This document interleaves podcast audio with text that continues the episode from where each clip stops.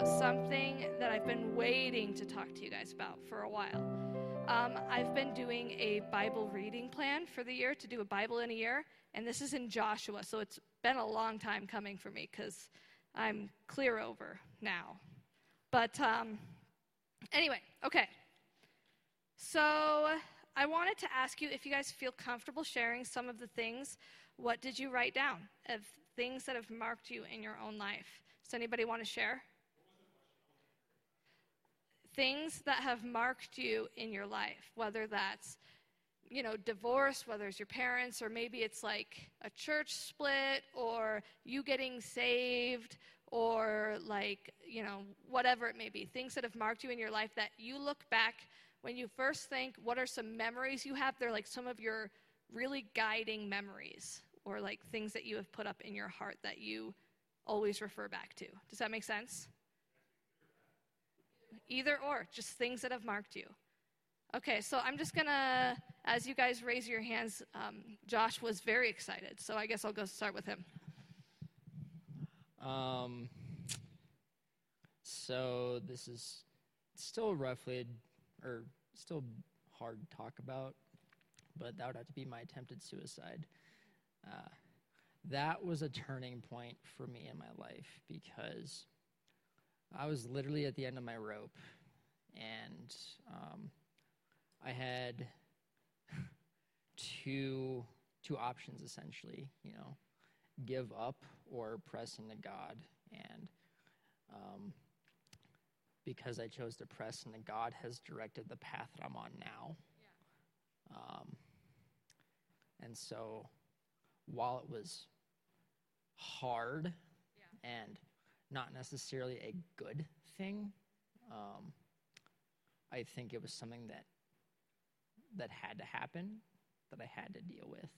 Yeah, like you had to deal with it. I mean, it was rough that it went that way, but right. But, it but was, it's it's something. confrontation for sure. Right. Yeah. It, it was something that, you know, the enemy meant for evil, mm-hmm. uh, but God turned around for good. Yeah. And so, yeah. Okay. Thanks for sharing. Anybody else want to share something? Sure. Yeah, so that way oh, can hear you.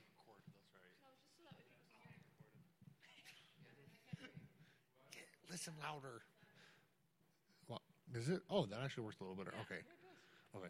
Um, so for me, it's kind of two. I'm going to say kind of they're they're tied to the same event. So when I first came to Christ, I think I was in like the fourth or fifth grade, and it really was just on a whim. It was just like I don't I don't even think I knew who like what Jesus had actually did. It was just like, hey, I heard you're an option. You know, I was just like, yeah, you know, and it was this just like you know, it was. I just wanted to be a better. I don't even know why he said it, but it was just like God. I just want you to make me a better person. Amen. And he did two. Th- he he did two things in my life. Number one, he had me start working at a food bank when I was in the fifth grade. And looking back at it now, it was that was him giving me, showing me the gift of me serving people. And then the other one was he had put My Little Pony in my life. And I know it's I know it sounds really weird but it's I just I got it, it helped me be a better person by having these like core elements of just being a nice person, don't lie, don't steal, you know, being nice to your friends, you know, sharing what you have. And honestly, those things, you know, help, you know, they stuck, they've stuck around with me. So those are like the two biggest, probably the two biggest positive influences in my life. So, word. Thank you for sharing. Anybody else want to share what they got? Oh, come on. Uh, hello, hello. All right. I deserve that one. you turned it off on me this morning. I did. It was funny. Well, service, because you were really loud. Well, okay. Sorry about Hannah. She's really quiet because I turned you really up, and then all of a sudden it's like ah. It's who I am. I love you anyway. Um, what was, oh yeah, I, I lost my train. oh yeah, yeah, yeah. Um, so the one I always go back to is what happened with me in the army. Yeah. Um, you know, just really feeling like that was what God had planned for me, and kind of planning my whole future around it. and then getting there on my day to leave for basic training and the door getting very slammed shut in my face. It was it's just a I don't know if I want to say traumatic, but I mean it kind of was. But it really started me on the path that I'm on now because sure it started a downward spiral, but the end result of that downward spiral was coming to Christ in a very personal, intimate way. And one of the things that the Lord spoke to me recently uh, during the week of Pentecost when I was fasting and praying was I had a very clear memory of being outside of the recruitment center, just on the back wall, right after I got the news. And I just broke down, started crying, and I got a very clear picture of Jesus just holding me, crying with me. And I think that, yeah, it was, it was a perspective of that event that I hadn't seen before. Yeah, that's so tender. That's good. Anybody else? Seth? So, I just don't want to have to come back this direction unless everybody has shared. Is everybody good on this side? Yeah, you guys are good? Okay, does anybody over here wanted to share? Anything in their life that has marked them for good or for bad? Whatever. Isaac's saying Mark. Mark, do you want to share? Okay, here you go.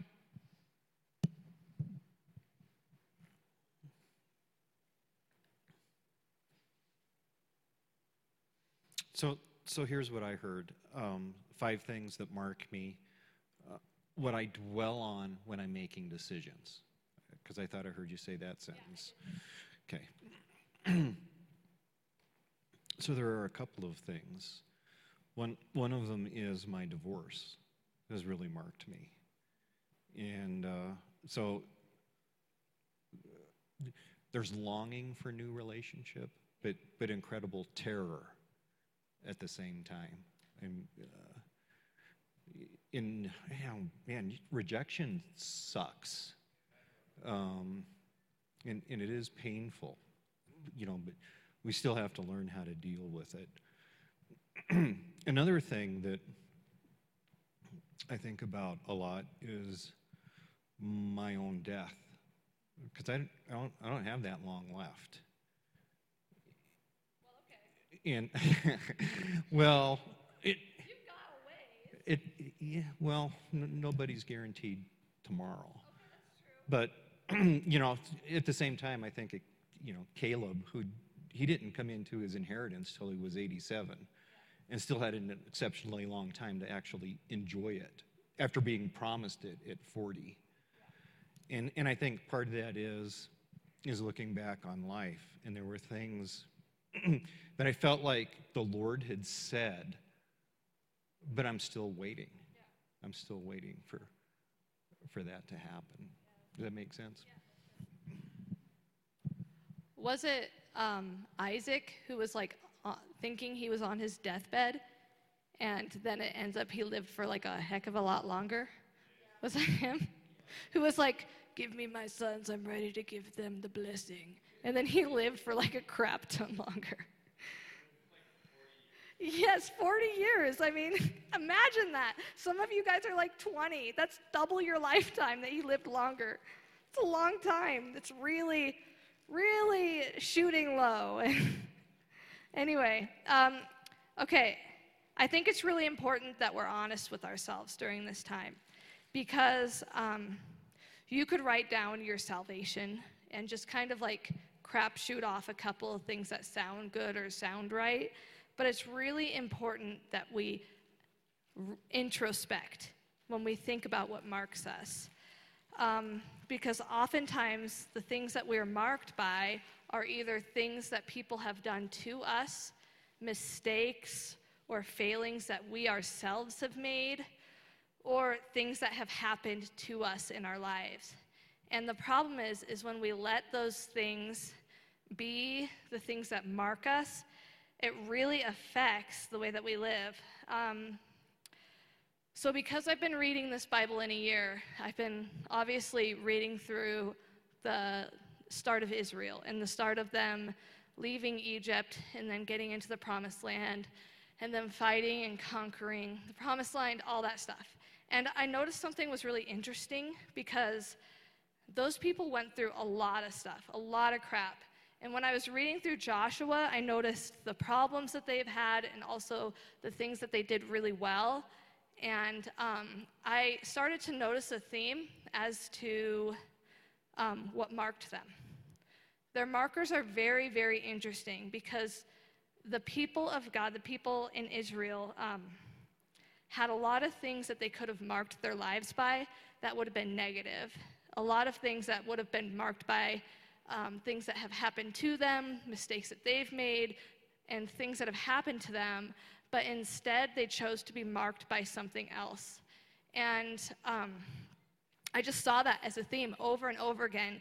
The things that they set up, either an altar or a memorial, were not like when they got defeated at Ai. You guys remember that? When the Israelites went to Ai and they got like like really ran over. They they didn't use that as a time to set up an altar or to set up a memorial. Oftentimes we'll set up memorials in America, especially it's really common for our people to set up memorials for people who have died, right? Like, oftentimes after war, we'll set up memorials for people and we'll use that to mark us as a people, to say, I will remember this. And those things that you remember really fuel a lot of your decision making. And um, anyway, so our markers will lead and guide all of our decisions, and especially, especially our daily ones especially the ones that we're not like, okay, I really got to make sure that I ask God what to do before I do this. I'm talking about a lot of our unconscious decisions that we make from day to day. A lot of them are fueled by our markers.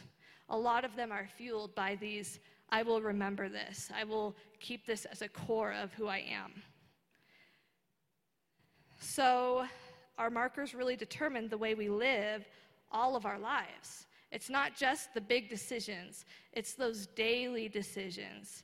It's those daily things. Like today, Anna and I set up the sanctuary. For the most part, we had a little bit of help, but it's those markers in our lives that really fuel those decisions. It's the marker of, okay, so just a really casual thing. Isaac and I, for a long time, have really had crappy phones. I mean, just terrible battery life. And that, in a way, has marked us. We have good phones now. We just got them last week. But I'm telling you, the amount of times that I run to the charger to charge it is constantly. And Isaac's like, that's really not good for your battery life. You're at like 80%. Why are you charging your phone right now? And I'm like, because I have been marked. I have been marked by the last phone that I had. And the last phone that I had was not a good time, and because it was not a good time, one time Anna mentioned today, my phone was at 60%. I turned on the camera and my phone died. I'm not kidding you. I had to constantly have that thing charged, and because of that, it has marked me in the way that I view cell phones. Now, when I look at cell phones, I think I have to constantly be near a charger. I'm always um, trying to reserve battery life. I'm always trying to make sure that I'm not taking pictures because it'll drain my battery. And it has marked me. It makes it unconscious decisions that I make with this phone are affected because of my old crappy phone. Does that make sense? Okay, so what I'm saying is that take the big decisions away. How do you live your life? What are you marked by that shifts the way that you live your life? Do you avoid people who look homeless because you're scared of this, that, or the other thing? Are you not wanting to talk to your family because you are marked by the pain that they've given you? Are you, do you, do you see what I'm saying? These unconscious markers, we build up altars. We build up memorials to these things, these crappy things that have happened to us. When I look at the people of Israel, that's not their story. And I wanted to mention a couple of instances in Joshua that really tie together times that they built stuff up. Okay, let's see. Okay, so Joshua 3 and 4. So this is at a time where they're just starting to go into the, they're crossing the Jordan to start their conquest. So, like, they've been spending all this time out in the freaking middle of nowhere and they're finally starting to have their conquest where they're getting ready to start conquering the land. Does that make sense? Just to set a tone for you. Okay.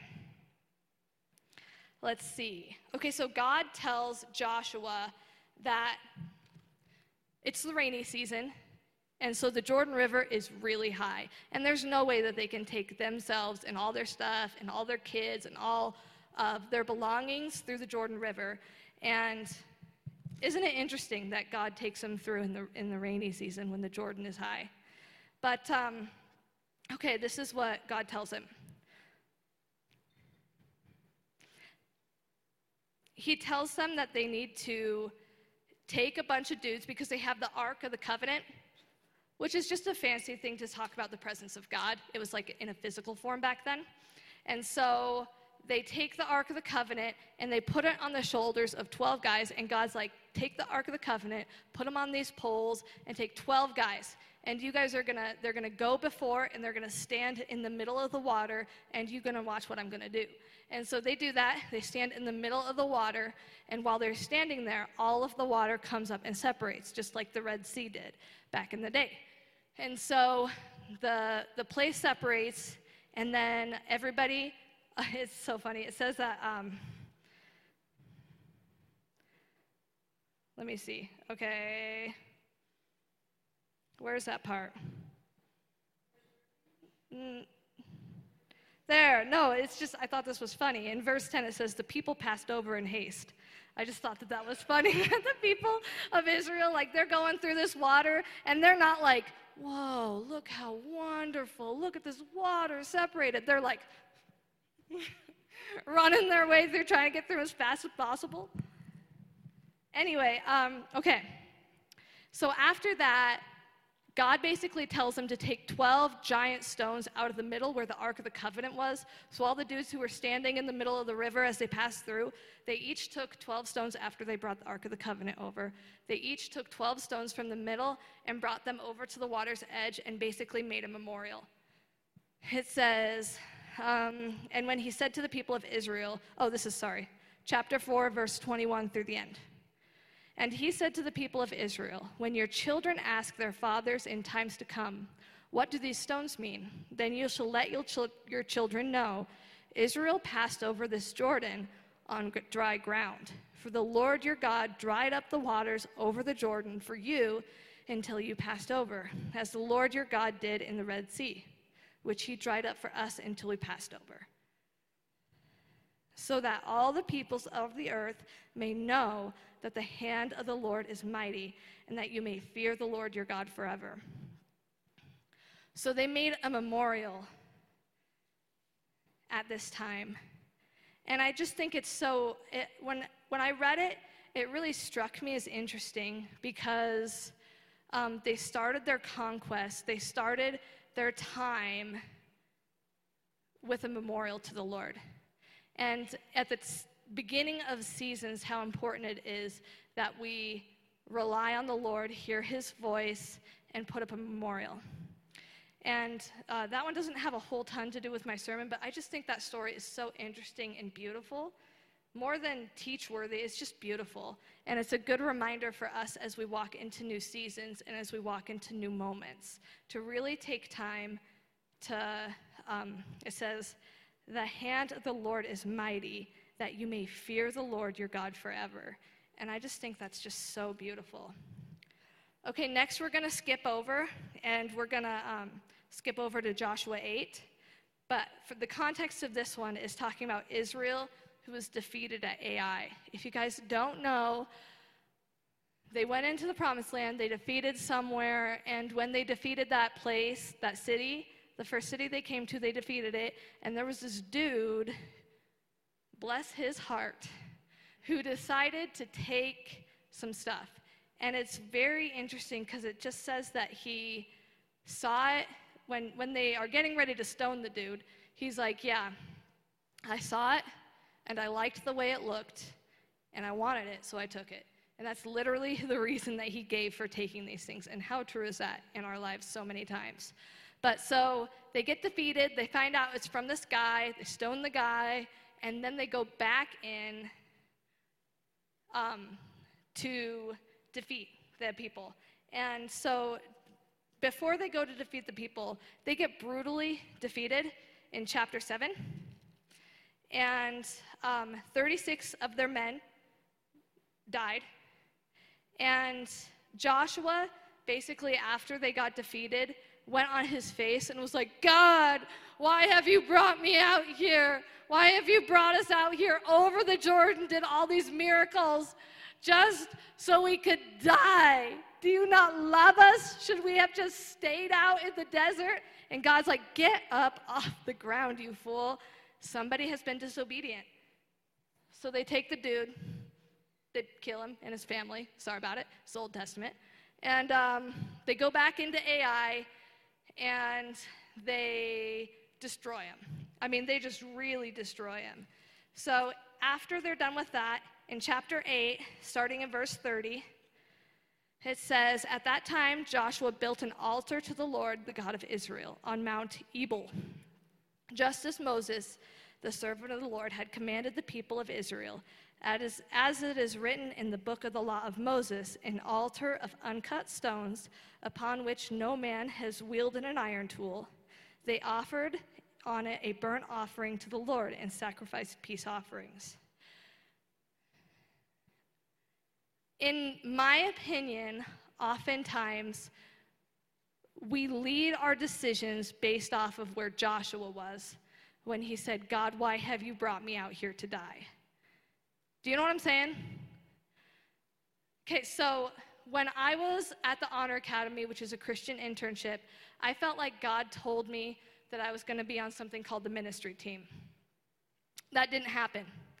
And I cried out to the Lord and I said, why have you brought me out here to die, basically? And that moment has caused a lot of my decision making to be harder. But God came through for me after that. He put me on another team, and because the decision was out of my control, because I believe God puts free will into men's hearts, um, God rewarded me, and I got to be on stage for years for the ministry team after that. But oftentimes in my life, what I allow to mark me is the moment where Joshua is right here before they go in again. And I say, God, why, why have you forgotten me? Where are you right now?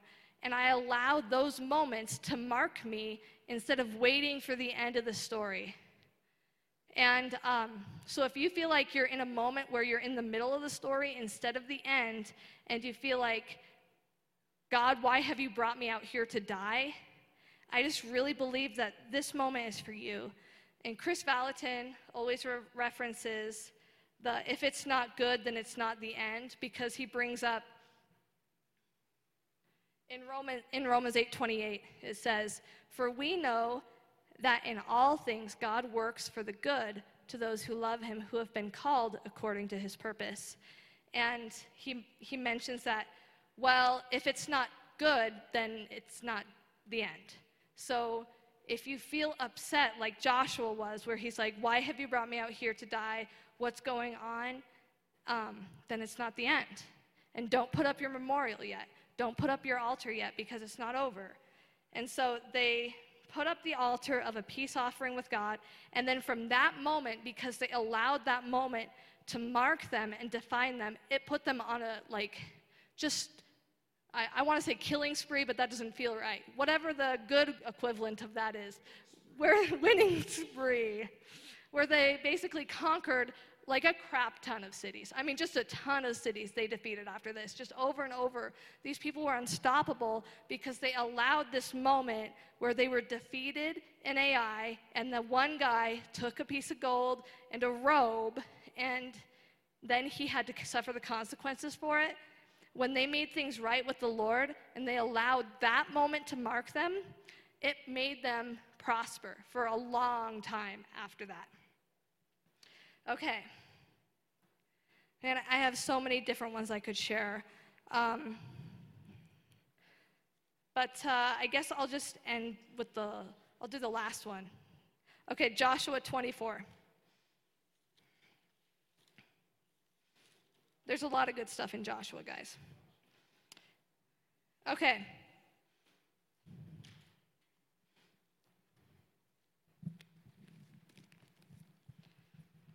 So basically, Joshua in this story is getting ready to die.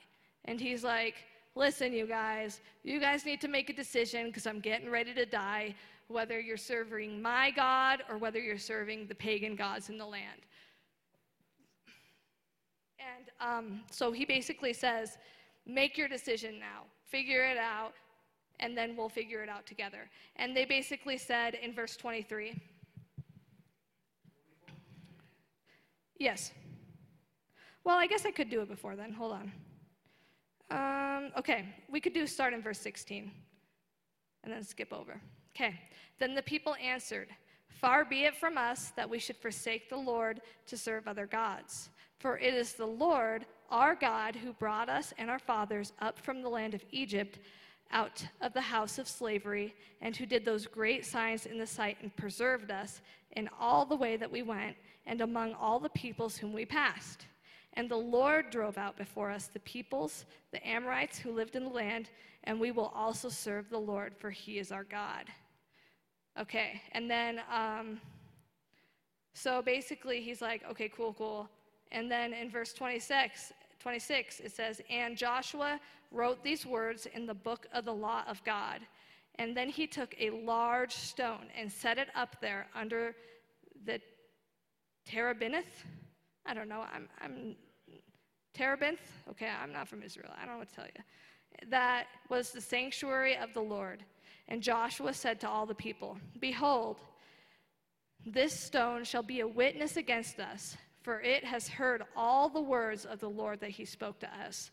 Therefore, it shall be a witness against you, lest, lest you deal falsely with your God. So Joshua sent the people away, every man to his inheritance. And then he died. All right. All right. So um, they allowed that moment to mark them, and that moment echoed, all of these moments echoed for generation after generation after generation. And you could say the same thing about your seasons of life that through every season of your life, if you allow not just the middle moments, but the end moments, if you allow the moments where God has come through to, for you, if you allow those moments to really guide you and define you, then you'll see that those little moments, like maybe, okay, so maybe for a while you had a porn addiction, and that porn addiction really marks you in all of your decisions. But God set you free of that porn addiction, and you just have the shame of it echo in every area of your life. Well, that's not God's best for you if He set you free from that. And so I just want us to take a little bit of time in our groups, in these two tables, to really talk about the ways that God wants to redeem this in our lives, to talk about the way that we want Him to change this in our lives. Because these things, I cannot emphasize this to you enough, they matter. And they matter in our daily stuff. Like maybe you're struggling with something now. And the reason why you're struggling and why you feel like you can't get free from it is because you don't believe that if it's not good, then it's not the end, because you haven't felt like you've seen that in your past. But I just want us to take some time to really assess it because you guys, it really, really matters. It doesn't just matter for the big stuff, but it matters for our character. It matters for the foundation of our lives. Isaac was talking about foundations today, and it matters in prayer. It matters in our community. It matters in all this stuff that we that we want and we say we want to have.